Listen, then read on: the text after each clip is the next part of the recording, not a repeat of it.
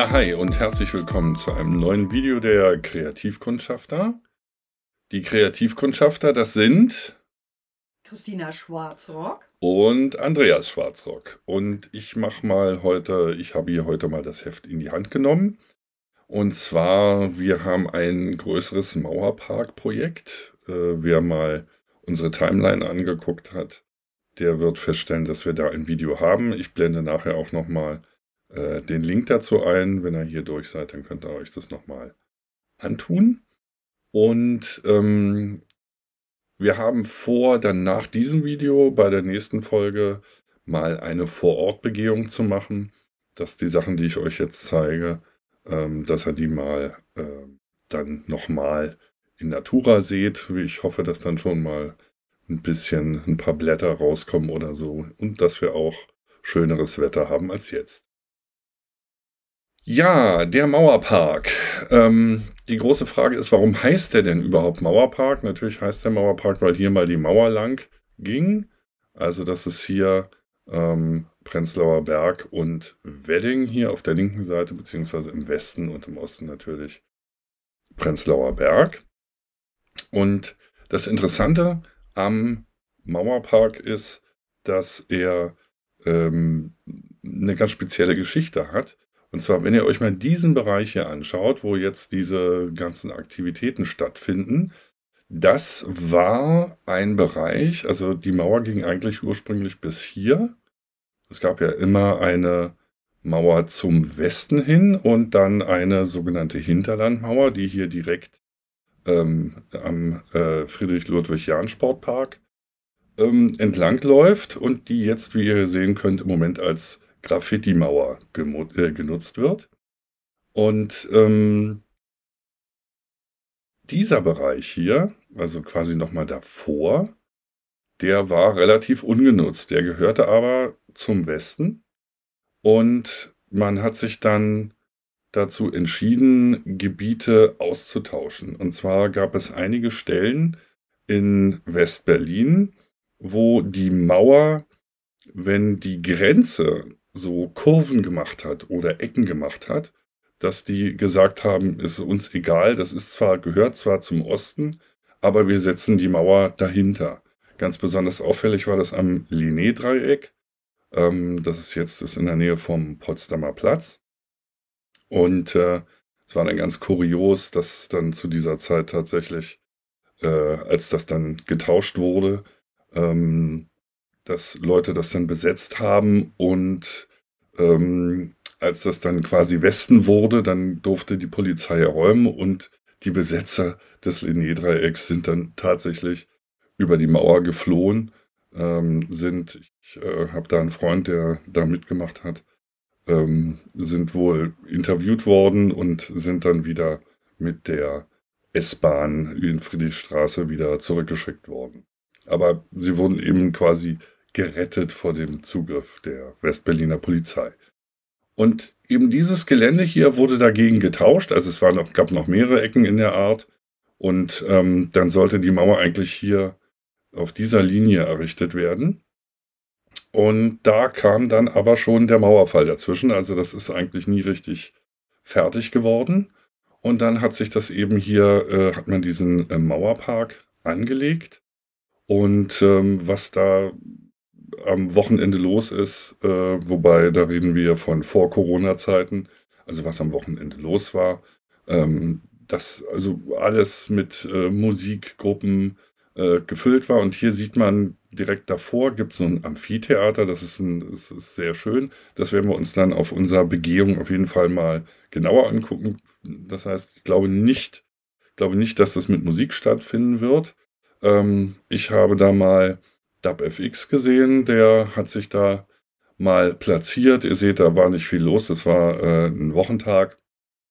Das war, der macht immer, es ist eigentlich ein Street-Künstler, also so ein, äh, ja, so ein, so ein Rapper, der ähm, dann immer nach seinem offiziellen Konzert nochmal irgendwo in Berlin ein richtiges Street-Konzert macht. Und ihr seht hier vielleicht auch auf dem Bild, kann man hier sehen, diese tollen Fahrräder mit diesen äh, Wahnsinns-Lautsprecheranlagen. Äh, ja, da war es ein bisschen kalt und da war es dann eben auch nicht so voll. Und das ist auf jeden Fall der Ort, wo diese ganze Musik stattfindet. Dann haben wir hier diesen großen Flohmarkt, der ist ähm, allerdings ist der eingezäunt. Und das Spannende ist, wir werden eben sehen, wie sich das ändert. Also hier sollten ganz viele neue Dinge passieren und eine neue Aufteilung.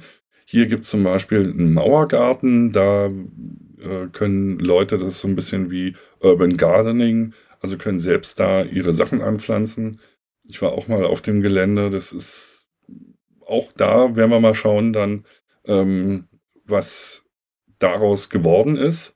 Dann äh, Theater Kartoffelhalle, keine Ahnung, no clue. Äh, ich will es auch nicht recherchieren, wir wollen uns das mal vor Ort anschauen, ob es da entsprechend was gibt. Dann hier natürlich der Spielplatz, der ist ähm, bekannt.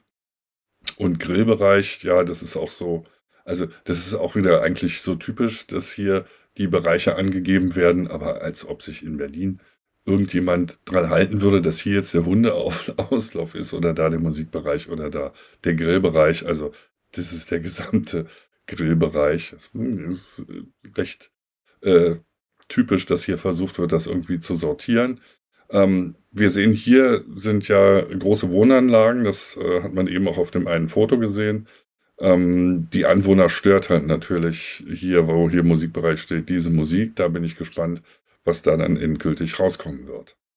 Ja, und äh, nochmal eben ein Blick da drauf und ihr seht hier, äh, der wird mannigfaltig genutzt. Hier offensichtlich treffen sich ähm, oder trafen sich, ich weiß nicht, ob die sich immer noch treffen, obwohl wenn man Abstand hält, warum eigentlich nicht, ähm, zum Sport treffen sich Mütter da, das fand ich ganz schön. Äh, aber das ist eine so dieser typischen Sachen, dass da wirklich viel passiert, dass da Leute zusammenkommen und ja, alle möglichen Dinge dann dort getan werden. Ähm, und ist, er ist dann, also war die ganze Zeit nutzbar. Er ist dann irgendwann geschlossen worden, aber nicht irgendwie aus Bosheit oder äh, weil jetzt irgendwie Krach ist, sondern weil dort ähm, ein, ein Wassertunnel, ein Wasserablauftunnel äh, gebaut wurde. Und davon haben wir, wie gesagt, bereits ein Video gemacht. Äh, das könnt ihr euch dann äh, hier anschauen. Ähm, der Hintergrund ist, dass wenn wirklich sehr starke Regenfälle äh, stattfinden, dann läuft hier oben die ganze die Gleimstraße und hier gibt's, das sieht man hier durch die gestrichelte Linie, hier gibt's den Gleimtunnel. Die Karte ist übrigens von OpenStreetMap. Ja, also vielen Dank. Also die haben da ihr Copyright drauf. Man soll es nur nennen. Das habe ich jetzt ganz ausdrücklich gemacht.